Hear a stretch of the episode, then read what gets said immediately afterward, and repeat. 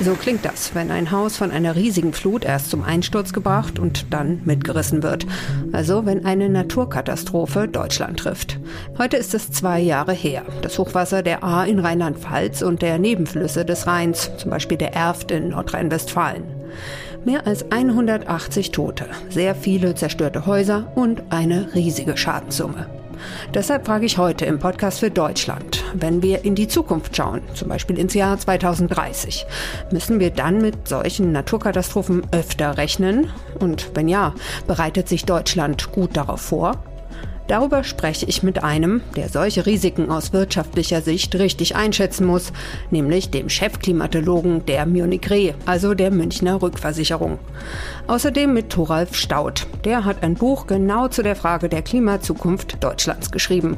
Und von unserem Rheinland-Pfalz-Korrespondenten Timo Steppert lasse ich mir erklären, was an Krisenprävention und Adaption im Ahrtal passiert. Heute ist Freitag, der 14. Juli. Mitgearbeitet haben Janik Grün und David Brucklacher. Mein Name ist Angelika Fey. Schön, dass Sie zuhören.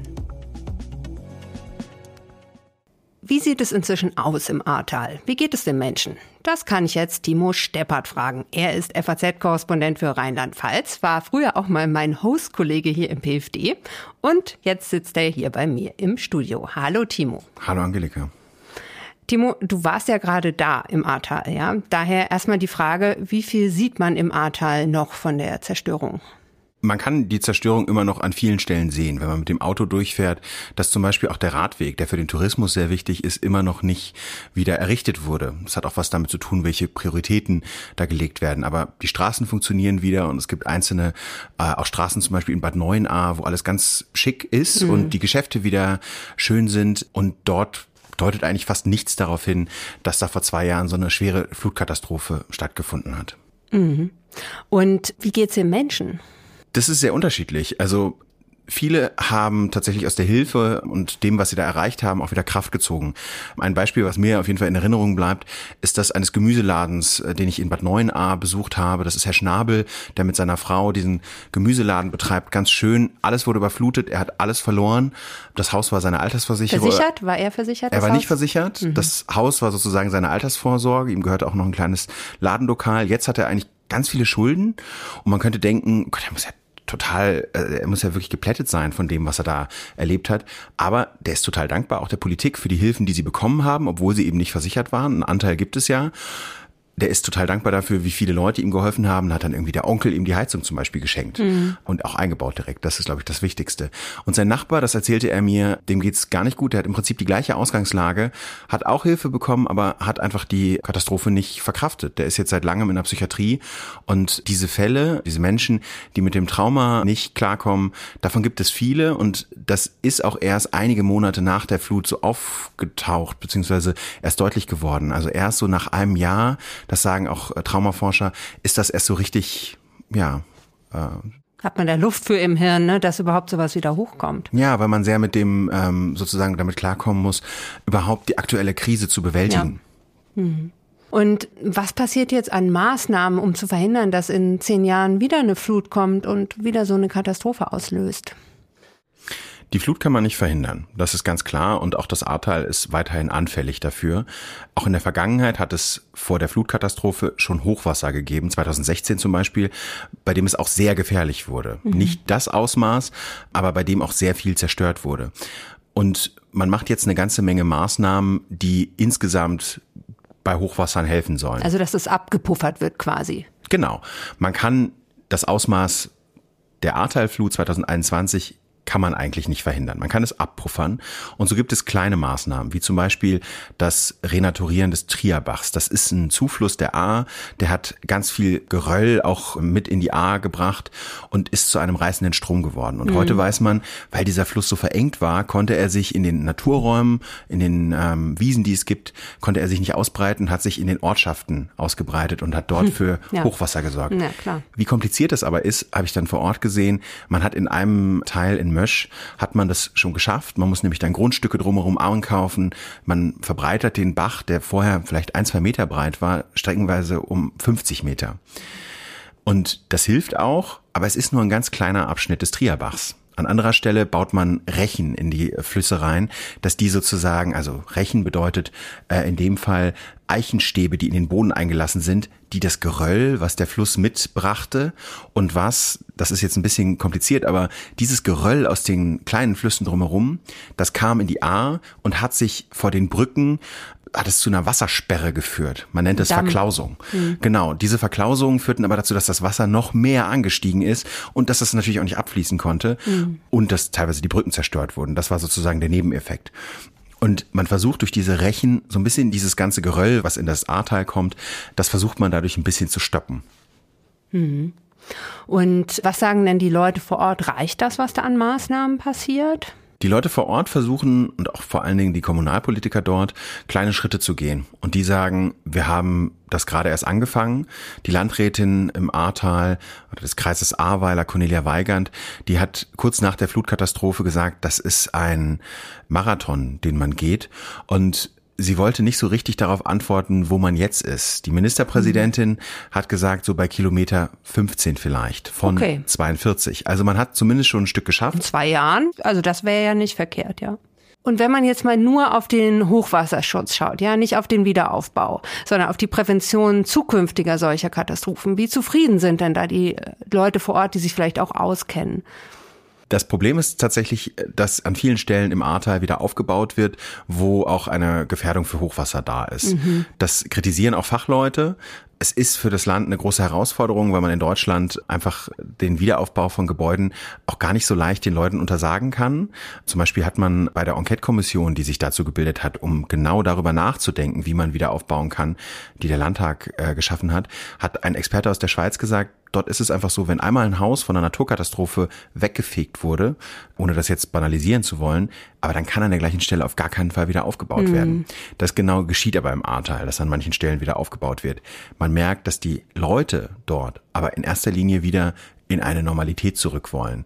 Und die Sorge, dass ein, eine Katastrophe dieses Ausmaßes in zehn Jahren wieder passieren könnte, auch wenn man sie darauf anspricht, die ist nicht so präsent. Das ist einfach, die sagen dann, ach, da kommt wieder ein Hochwasser, so wie wir es kennen, so wie wir es vielleicht vor fünf, sechs, sieben Jahren mal hatten, äh, wo der Keller unter Wasser steht, der erste Stock vielleicht, aber wo nicht ganze Häuser weggespült werden, so wie es ja während der Flutkatastrophe 2021 war. Also das heißt, der große Wunsch, wieder zur Normalität zurückzukehren und dabei entsteht halt die ganz große Gefahr einer Hochwasserdemenz. Das ist ja das, was Fachleute mhm. besonders bemängeln.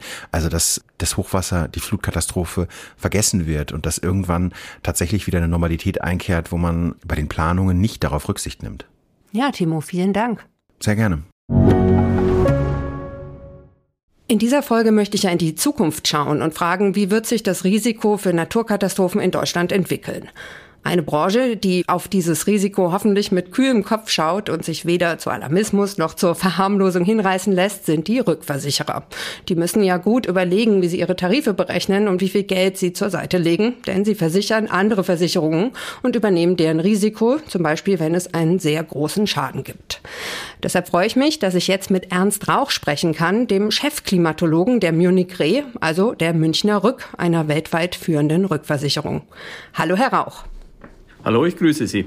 Herr Rauch, zunächst mal, weil wir gerade das Gespräch über das Ahrtal gehört haben, war die Munich Re da irgendwie involviert? Also mussten Sie da zahlen für andere Versicherer? Ja, wir sind ein weltweiter Rückversicherer. Unsere Hauptkunden sind Erstversicherungsgesellschaften, aber auch Unternehmen. Und äh, da sind wir natürlich auch in Deutschland am deutschen Versicherungsmarkt beteiligt und wir haben etwa in der Größenordnung von 500 Millionen Euro als Rückversicherer Munich Re für diesen Schaden aus dem Ahrtal 2021 bezahlt. Der Gesamtschaden hm. übrigens lag bei über 30 Milliarden Euro. Wahnsinn. Hm. Wie sind denn jetzt Ihre Prognosen für Deutschland? Also ich habe jetzt mal das Jahr 2030 genommen. Sie können auch ein anderes nehmen, aber so ungefähr noch in der vorstellbaren Zukunft. Ja, rechnen Sie mit mehr Flutkatastrophen wie im Ahrtal jetzt in Deutschland? Als Munich Re, als Rückversicherer, erfassen wir Schäden aus Naturkatastrophen weltweit, damit natürlich auch Deutschland, seit den 1970er Jahren. Wir analysieren und bewerten diese Schäden und beobachten eben in vielen Regionen, auch in Deutschland, einen Trend zu zunehmenden großen Schäden aus wetterbedingten Ereignissen. Wir hatten 2003 beispielsweise eine große Überschwemmung, 2016 und jetzt äh, 2021 das Ahrtal. Und in dieser Analyse sehen wir eben, dass es durchaus auch eine Korrelation mit der globalen Erwärmung gibt, also dem Klimawandel, der in Deutschland ja schon zu einer Erwärmung von mehr als 1,6 Grad geführt hat. Global haben wir 1,2 Grad. Und äh, mhm. äh, diese Beobachtung setzen wir eben um auch in Risikoprodukte für unsere Kunden. Mhm. Und was sind denn weitere Folgen des Klimawandels, die Versicherer in Deutschland und damit dann ja auch Sie betreffen? Also Dürre, Waldbrände, sowas nehme ich an? Ja, die, die Hauptfolgen sind tatsächlich zu viel Wasser, Beispiel Ahrtal, oder zu wenig Wasser. Zu wenig Wasser sind dann Dürren und äh, Folge, äh, Folgen daraus. Die Auswirkungen bei den Dürren sind äh, typischerweise in der Landwirtschaft. Es ist so das allgemeine mhm. Verständnis. Als Risikoträger sehen wir aber auch andere Schäden und äh, insbesondere im Energiebereich denken Sie an Kraftwerke, thermische Kraftwerke, die gekühlt werden müssen. Dort ist Kühlwasser notwendig in ausreichender Menge und in ausreichender kühler Temperatur. Das ist oft nicht gegeben, hatten wir in den letzten Jahren mehrfach. Und dann kommt noch etwas dazu, dass Logistikketten auch von Niedrigwasser, also Dürre, zu wenig Wasser betroffen sind.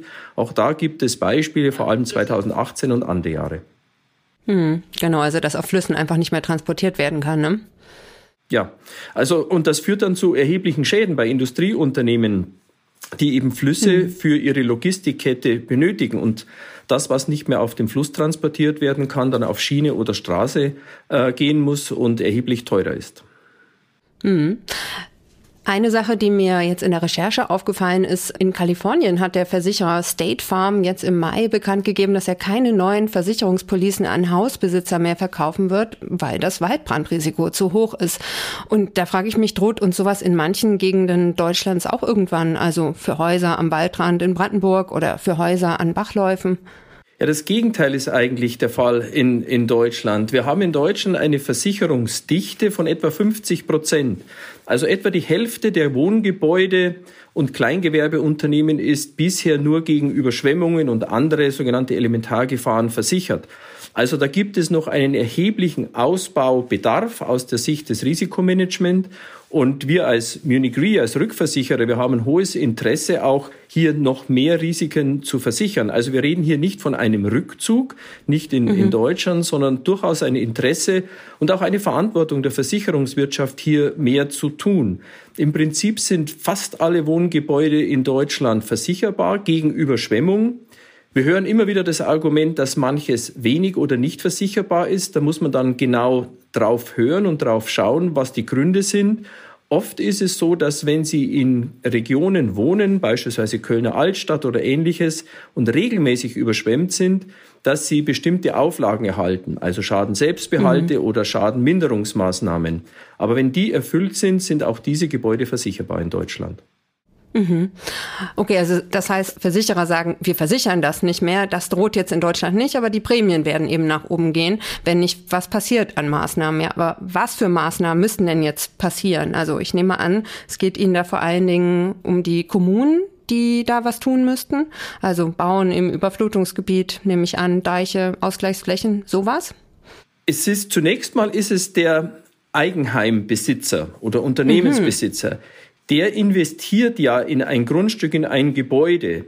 Also macht es viel Sinn aus dieser individuellen Perspektive, man ist ja dann oft auch äh, derjenige, der hier Kredite aufnimmt, sich mit der Frage auseinanderzusetzen, ist der Standort meines Gebäudes wirklich heute und ganz wichtig auch mit einer Zukunftsperspektive, also in 30, 40 Jahren, was beispielsweise Überschwemmungsgefährdung betrifft, ist das ein sicherer Standort. Bei bestehenden Gebäuden ist das tatsächlich eine andere Herausforderung. Ich habe gerade von neuen Gebäuden äh, gesprochen, mhm. äh, zu investieren, okay. also sich zu informieren, ist der erste wichtige Schritt. Ist der Standort geeignet? Und da kann man sich mhm. an die Kommune tatsächlich wenden, aber auch an Versicherer. Die Versicherungswirtschaft hat ein Gefährdungszonierungssystem für Hochwasser beispielsweise entwickelt und stellt das auch auf Anfrage zur Verfügung.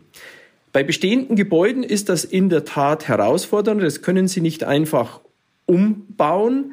Und dann kommt äh, etwas ins Spiel, was eben eine nachträgliche sozusagen Risikoverbesserung betrifft. Also beispielsweise wasserdichte Kellerfenster, beispielsweise Drainagesysteme, beispielsweise Hochwassermauern, Hochwasserschutzvorrichtungen am Standort des Gebäudes. Mhm. Also es geht mhm. etwas zu tun, aber wichtig ist immer der allererste Schritt, sich zu informieren. Nur dann können Sie natürlich äh, qualifiziert handeln. Und ja, auch die Kommunen, der öffentliche Bereich hat eine Aufgabe in dieser Gesamtherausforderung Risikoveränderung durch den Klimawandel, beispielsweise Ausweisen von Bauland, aber eben auch kommunale äh, Schutzvorrichtungen gegen Sturzfluten, das was wir im Ahrtal gesehen haben und andere Hochwasserereignisse. Übrigens nicht nur für zu viel Wasser, auch für zu wenig Wasser, wenn Sie Dürre und Wasserversorgung zum Beispiel nehmen. Hm. Und haben Sie das Gefühl, dass da bei den Kommunen jetzt zum Beispiel schon genug Bewusstsein für da ist? Oder sagen Sie, oh nee, das sind eigentlich total vulnerable Gegenden und äh, da passiert aber nichts. Also da werden eben keine Überflutungsflächen geschaffen oder da wird, wird immer noch Bauland in äh, total gefährdeten Gegenden ausgeschrieben. Wir haben in Deutschland sehr viel positive Bewegung gesehen äh, in diesem Zusammenhang in den letzten Jahren. Die großen Überschwemmungsereignisse der letzten zehn Jahre in Deutschland an den großen Flüssen, nehmen Sie Elbe oder Donau beispielsweise, haben dazu einem veränderten Bewusstsein geführt. Es mhm. gibt nach meinem Kenntnisstand so gut wie keine Gemeinde mehr, die auf der Basis alter Daten, alter Hochwassergefährdungsdaten wirklich noch in eine Planung hineingeht. Wir sind in einer Phase, bei der wir auch, wenn Sie so wollen, das Neue noch nicht ganz erreicht haben. Das Neue nämlich, dass Gemeinden wirklich mit langfristigen klimabezogenen Szenarien arbeiten und damit in aller Regel natürlich zu deutlich höheren Gefährdungssituationen kommen. Wir sehen aber eben, dass wir auf einem guten Weg sind. Da hat sich vieles getan. Äh, mhm. Insofern bin ich mittelfristig optimistisch. Die große Herausforderung ist zunächst mal für die nächsten Jahre, was passiert mit dem Gebäudebestand, der mit der Prognose der nächsten Jahre, der nächsten zehn Jahre zunehmend überschwemmungsgefährdet mhm. ist. Das geben Gibt's da in Deutschland viele? Es gibt einige davon. Es mhm. hängt äh, von den einzelnen äh, Gemeinden und Kommunen mhm. ab. Aber die Gemeinden und die Kommunen können heute schon mit diesen Szenarien arbeiten und sehen, und jetzt kommt es ins Handeln. Und da gibt es das große Spektrum eben, und das ist sehr individuell, lokale Anpassungsmaßnahmen, wenn die erwartete Gefährdungsänderung eher gering bis moderat ist, also lokale Hochwasserschutzvorrichtungen. Ich sehe da hier in, in Bayern, ich komme ja hier aus München und im unmittelbaren Umfeld, äh, wirklich sehr, sehr gute Maßnahmen, die in den letzten Jahren getroffen worden sind, auch mhm. kleine Bäche hier einigermaßen sturzflutsicher zu machen. Und dann kommt es aber natürlich bei den schweren Risikoveränderungen darauf an, und da gehört schon das Ahrtal mit dazu. Was macht man mit dem bestehenden Gebäudebestand? Da gibt es keine einfache Antwort. Das ist Heimat für Menschen, die sind hier aufgewachsen. Mhm. Und trotzdem sollte man mindestens bei den beschädigten und zerstörten Gebäuden sehr intensiv darüber nachdenken, wie sinnvoll es ist, wieder aufzubauen an einem Standort, der große Schäden hatte. Eines ist ziemlich sicher oder sehr sicher, dass ein Überschwemmungsereignis, ähnlich wie wir es gesehen haben im Ahrtal, an vielen Plätzen in Deutschland möglich ist. Was man mhm. nicht beantworten kann, ist das Wann. Aber das mhm. Ob ist ziemlich klar beantwortbar. Mhm. Ja, Herr Rauch, dann danke ich Ihnen für Ihre Einschätzung. Ich danke auch. Das Klima verändert sich, auch in Deutschland. Aber wenn man mittendrin steckt, will man es vielleicht manchmal nicht wahrhaben, dass wir häufiger mit Starkregen und Fluten rechnen müssen. Dieses Verdrängen hat mein Kollege Timo Steppert ja vorhin Hochwasserdemenz genannt. Wie häufig solche Fluten in Zukunft genau sein werden, das weiß natürlich niemand, aber es gibt Prognosen und Wahrscheinlichkeiten. Einer, der sehr weit in die Klimazukunft geschaut hat, ist Thoralf Staud. Er ist Journalist, Redakteur bei der Plattform klimafakten.de und er hat zusammen mit Nick Reimer das Sachbuch geschrieben Deutschland 2050, wie der Klimawandel unser Leben verändern wird. Hallo, Herr Staud. Hallo. Herr Staud, Ich habe vorhin schon ein Interview geführt mit Ernst Rauch von der Munich Re und er hat gesagt, dass so eine Katastrophe wie im Ahrtal in vielen Gegenden in Deutschland möglich sei. Das wäre klar. Und dass sie kommen wird, sei auch klar. Die Frage sei nur, wann. Stimmen Sie dieser Einschätzung zu? Das ist absolut richtig und exakt, das ist der Stand der Forschung.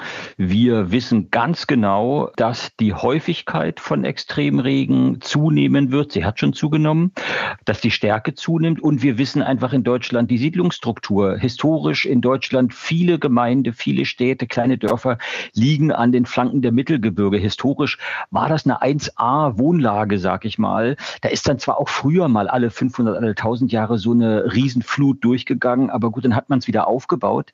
Im Klima der Zukunft, sage ich jetzt mal, kommt es nicht mehr alle 500, sondern alle 50 Jahre zu so einer mhm. ähm, Extremflut. Und das ist dann keine gute Wohnlage mehr, weil irgendwie mhm. zehnmal äh, so eine Gemeinde bauen sie nicht wieder auf. Mhm. Was ich gerade im Gespräch mit Ernst Rauch von der Munich Re auch interessant fand, er meinte, er sei mittelfristig optimistisch, was die Anpassung an Hochwasser in den Kommunen angeht. Äh, wie sehen Sie das? Passiert Ihrer Ansicht nach in den Kommunen genug an Prävention und Anpassung, was Starkregen und Überflutung angeht? Naja, bisher passiert überhaupt nicht genug. Ähm, man hat das Thema Klimawandel lange nicht ernst genommen.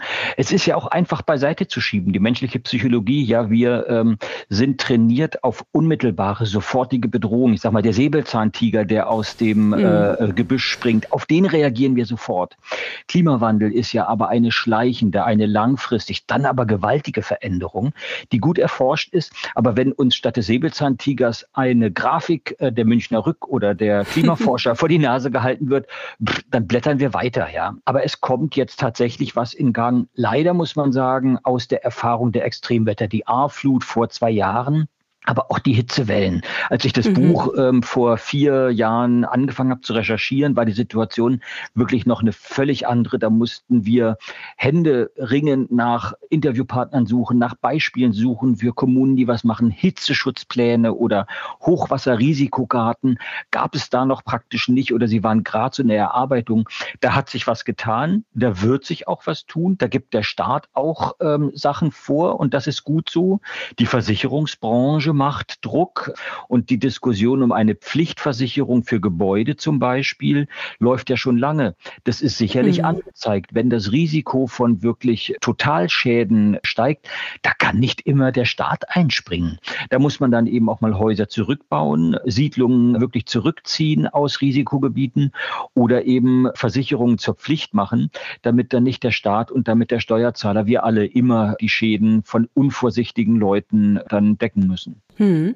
Und Sie haben gesagt, es tut sich was. Und ja, es hat sich gerade gestern was getan, denn auf Bundesebene hat das Kabinett einen Entwurf für ein Klimaanpassungsgesetz beschlossen. Das muss dann natürlich noch durch Bundestag und Bundesrat. Also es ist erstmal noch ein Entwurf, aber immerhin das erste Mal, dass eine Bundesregierung sowas überhaupt angeht.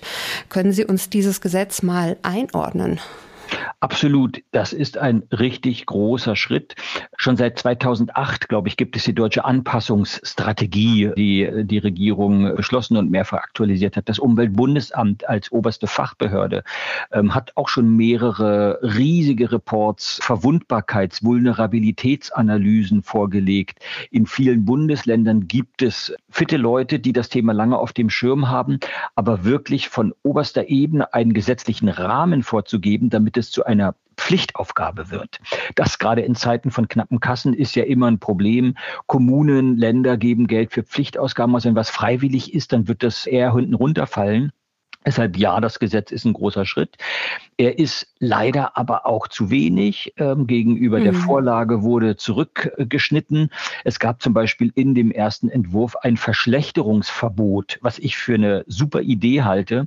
Also zum Beispiel, wenn man weiß, hier ist eine Frischluftschneise durch die kühle Luft mhm. in ein Stadtzentrum kommt oder hier ist eine durch Starkregen gefährdete Gegend, ein Stadtteil, dann muss man bei der Planung oder hätte man, wenn dieses Verschlechterungsverbot durchgekommen wäre, hätten die Kommunen gucken müssen, wenn ich hier jetzt ein Haus hinstelle, eine Straße durchbringe, ist das eine Verschlechterung? Und oft ist es eine Verschlechterung, weil das das Risiko erhöht, durch Klimaschäden zu Schaden zu kommen.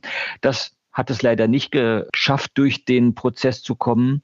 Aber mit zunehmenden Schäden ist, bin ich mir sehr sicher, wird auch dieses äh, Gesetz nochmal nachgeschärft. So ist es ja leider häufig. Man muss erst durch Schaden klug werden. Mhm. Und Sie bringen ja jetzt die Taschenbuchausgabe Ihres Buchs auch raus und da im aktualisierten Vorwort, da gehen Sie auch auf das Ahrtal ein, ne? Und Sie schreiben da, dass ja da die Ereignisse quasi Ihr Buch eingeholt haben. Als wir das Buch 2018, 19, 20 recherchiert haben, 21 kam es raus, da war vieles davon noch Zukunftsmusik. Als dann paar Wochen später die A-Flut passierte, wurde ich in Interviews wie diesem gefragt, Herr Staud, wie konnten Sie das wissen? Wie haben Sie gewusst? Weil genau dieses Szenario mit so schweren Schäden, mit Todesopfern haben wir beschrieben. Ich habe dann immer gesagt, nicht wir haben das gewusst, die Wissenschaft hat es gewusst. Mhm. Die Projektionen, die Szenarien der Fachleute, die sind wirklich schon lange, lange bekannt. Der Druck fehlte aber darauf zu reagieren. Man kann sagen, durch die A-Flut ist die Gewalt des Klimawandels im deutschen Bewusstsein angekommen. Es hätte auch schon viel früher passieren können. Noch tödlicher sind Hitzewellen. Viel mehr Leute als bei so einer Flut sterben bei Hitzewellen jedes Jahr. Die sieht man nur aber nicht. Ähm, so eine mhm. Flut bringt spektakulärere Bilder. Ich glaube, das war wirklich ein Einschnitt. Was aber fehlt tatsächlich, wie Sie es gesagt haben, dann wirklich längerfristig darauf zu reagieren. Das Wort Hochwasserdemenz finde ich sehr treffend. Und was halt dabei dann auch Gefahr läuft, unter die Räder zu kommen. Es ist so eine leichte Aussage, naja, dann passen wir uns halt an oder dann, naja, dann investieren wir halt, dann bauen wir halt Deiche oder so. Die Gefahr ist, wenn man sich auf die Anpassung konzentriert, dass man den Klimaschutz vergisst. Und auch das äh, zeigen alle Projektionen, alle Prognosen wenn wir die Emissionen nicht bis 2045 auf Null bringen und 2050 weltweit, dann wird der Klimawandel so gewaltig, dass auch wir mit unserem Wohlstand und mit unserem vielen Geld uns nicht mehr anpassen können. Also wir brauchen beides. Wir müssen den Klimawandel so schnell wie es geht bremsen und stoppen, damit wir uns überhaupt noch anpassen können. Aber tatsächlich, wir haben schon einen Großteil verursacht. Die Emissionen der letzten Jahrzehnte haben das schon verursacht, was wir jetzt sehen und bis 2050 noch sehen werden. Mhm. Herr Staud, vielen Dank für das Gespräch. Ich danke Ihnen. Bisher ging es vor allem um Deutschland, aber Extremwetterereignisse, Stürme, Überflutung, Dürre, davon sind andere Regionen der Welt ja viel stärker betroffen als wir hier in Deutschland. Viele Gegenden sind jetzt eigentlich schon unbewohnbar oder werden es bald sein. Für die Frage, wo lässt es sich für uns Menschen gut leben von den Umweltbedingungen her, gibt es einen wissenschaftlichen Fachausdruck. Das ist nämlich die Klimanische, also die Ecke, wo das Klima für uns okay ist. Gelernt habe ich das in einer Folge vom FAZ Wissenspodcast. Die sehr interessante Folge verlinke ich in den Show Notes. Und einer der Hosts, Joachim Müller-Jung, ist jetzt auch bei mir. Er ist Biologe, bei der FAZ verantwortlich für Klimathemen und Leiter vom Ressort Natur und Wissenschaft. Hallo Joachim. Hallo Angelika. Joachim, also zu den Klimanischen. Wovon hängt das denn ab, ob eine Region eine Klimanische für Menschen ist? Naja, es hängt einerseits von den Temperaturen ab, aber es sind nicht nur die Temperaturen. Das ist ganz wichtig. Bei dem Nischenkonzept sind es menschliche Eigenschaften, also physiologische, wann fühlt man sich wohl, wann ist es ein menschenwürdiges Leben, also über 50 Grad sicher nicht, nee. aber unter minus 20 Grad sicher auch nicht. Also der Bereich ist dazwischen, temperaturmäßig sind wir bei einem Bereich von 13 bis 27 Grad etwa. Da leben die allermeisten Menschen jetzt und sie leben ganz gut. Aber Temperatur ist nur eins. Niederschlag ist das andere. Also richtig Wassermangel, Wüsten gehören nicht dazu, definitiv nicht. Und es sind natürlich auch andere Faktoren. Also zum Beispiel auch, wo wächst etwas? Wo können wir anbauen? Wo können wir uns ernähren? Es sind viele Dinge, die in dieses klimanischen Konzept hineinpassen. Und da muss man sagen, fallen eben zunehmend Landmassen raus, wenn man es global jetzt betrachtet. Mhm. Und wie ist denn derzeit der Stand? Also wie viel Prozent der Menschen leben jetzt schon außerhalb der Klimanische? Ja, also ausgerechnet haben das Wissenschaftler äh, aus Exeter und äh, vom Potsdam Institut in Deutschland.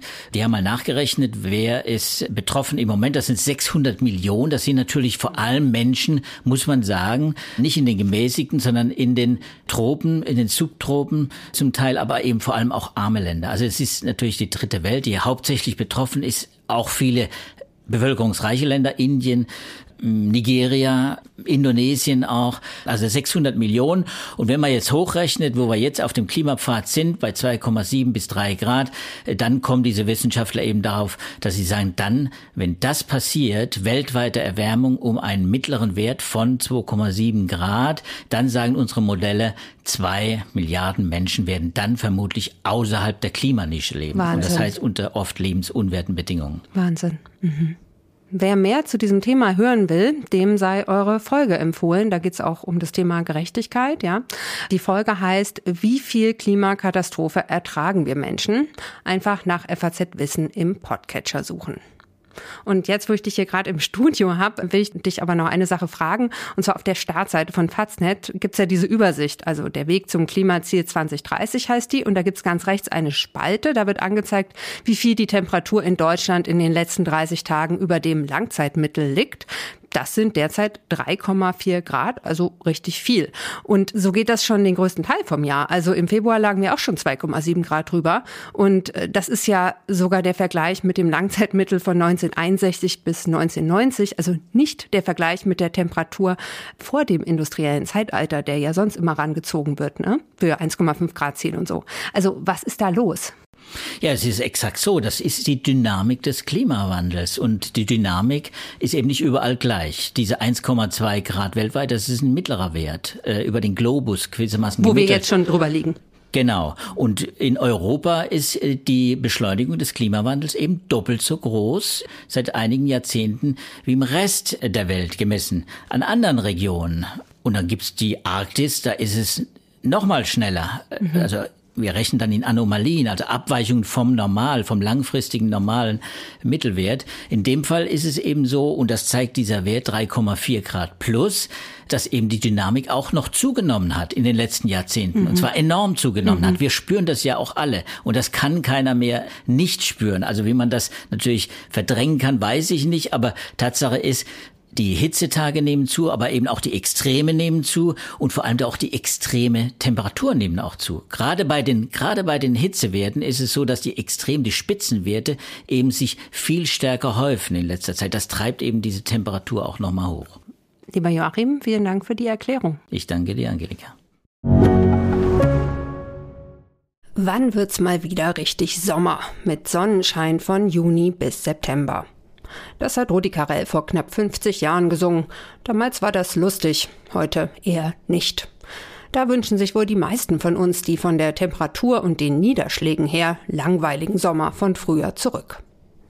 Aber ich will Sie auch nicht zu depressiv ins Wochenende entlassen, denn heute haben mir meine Gesprächspartner auch gesagt, es tut sich was, vielleicht zu langsam, aber wenigstens etwas in Sachen Anpassung an den Klimawandel.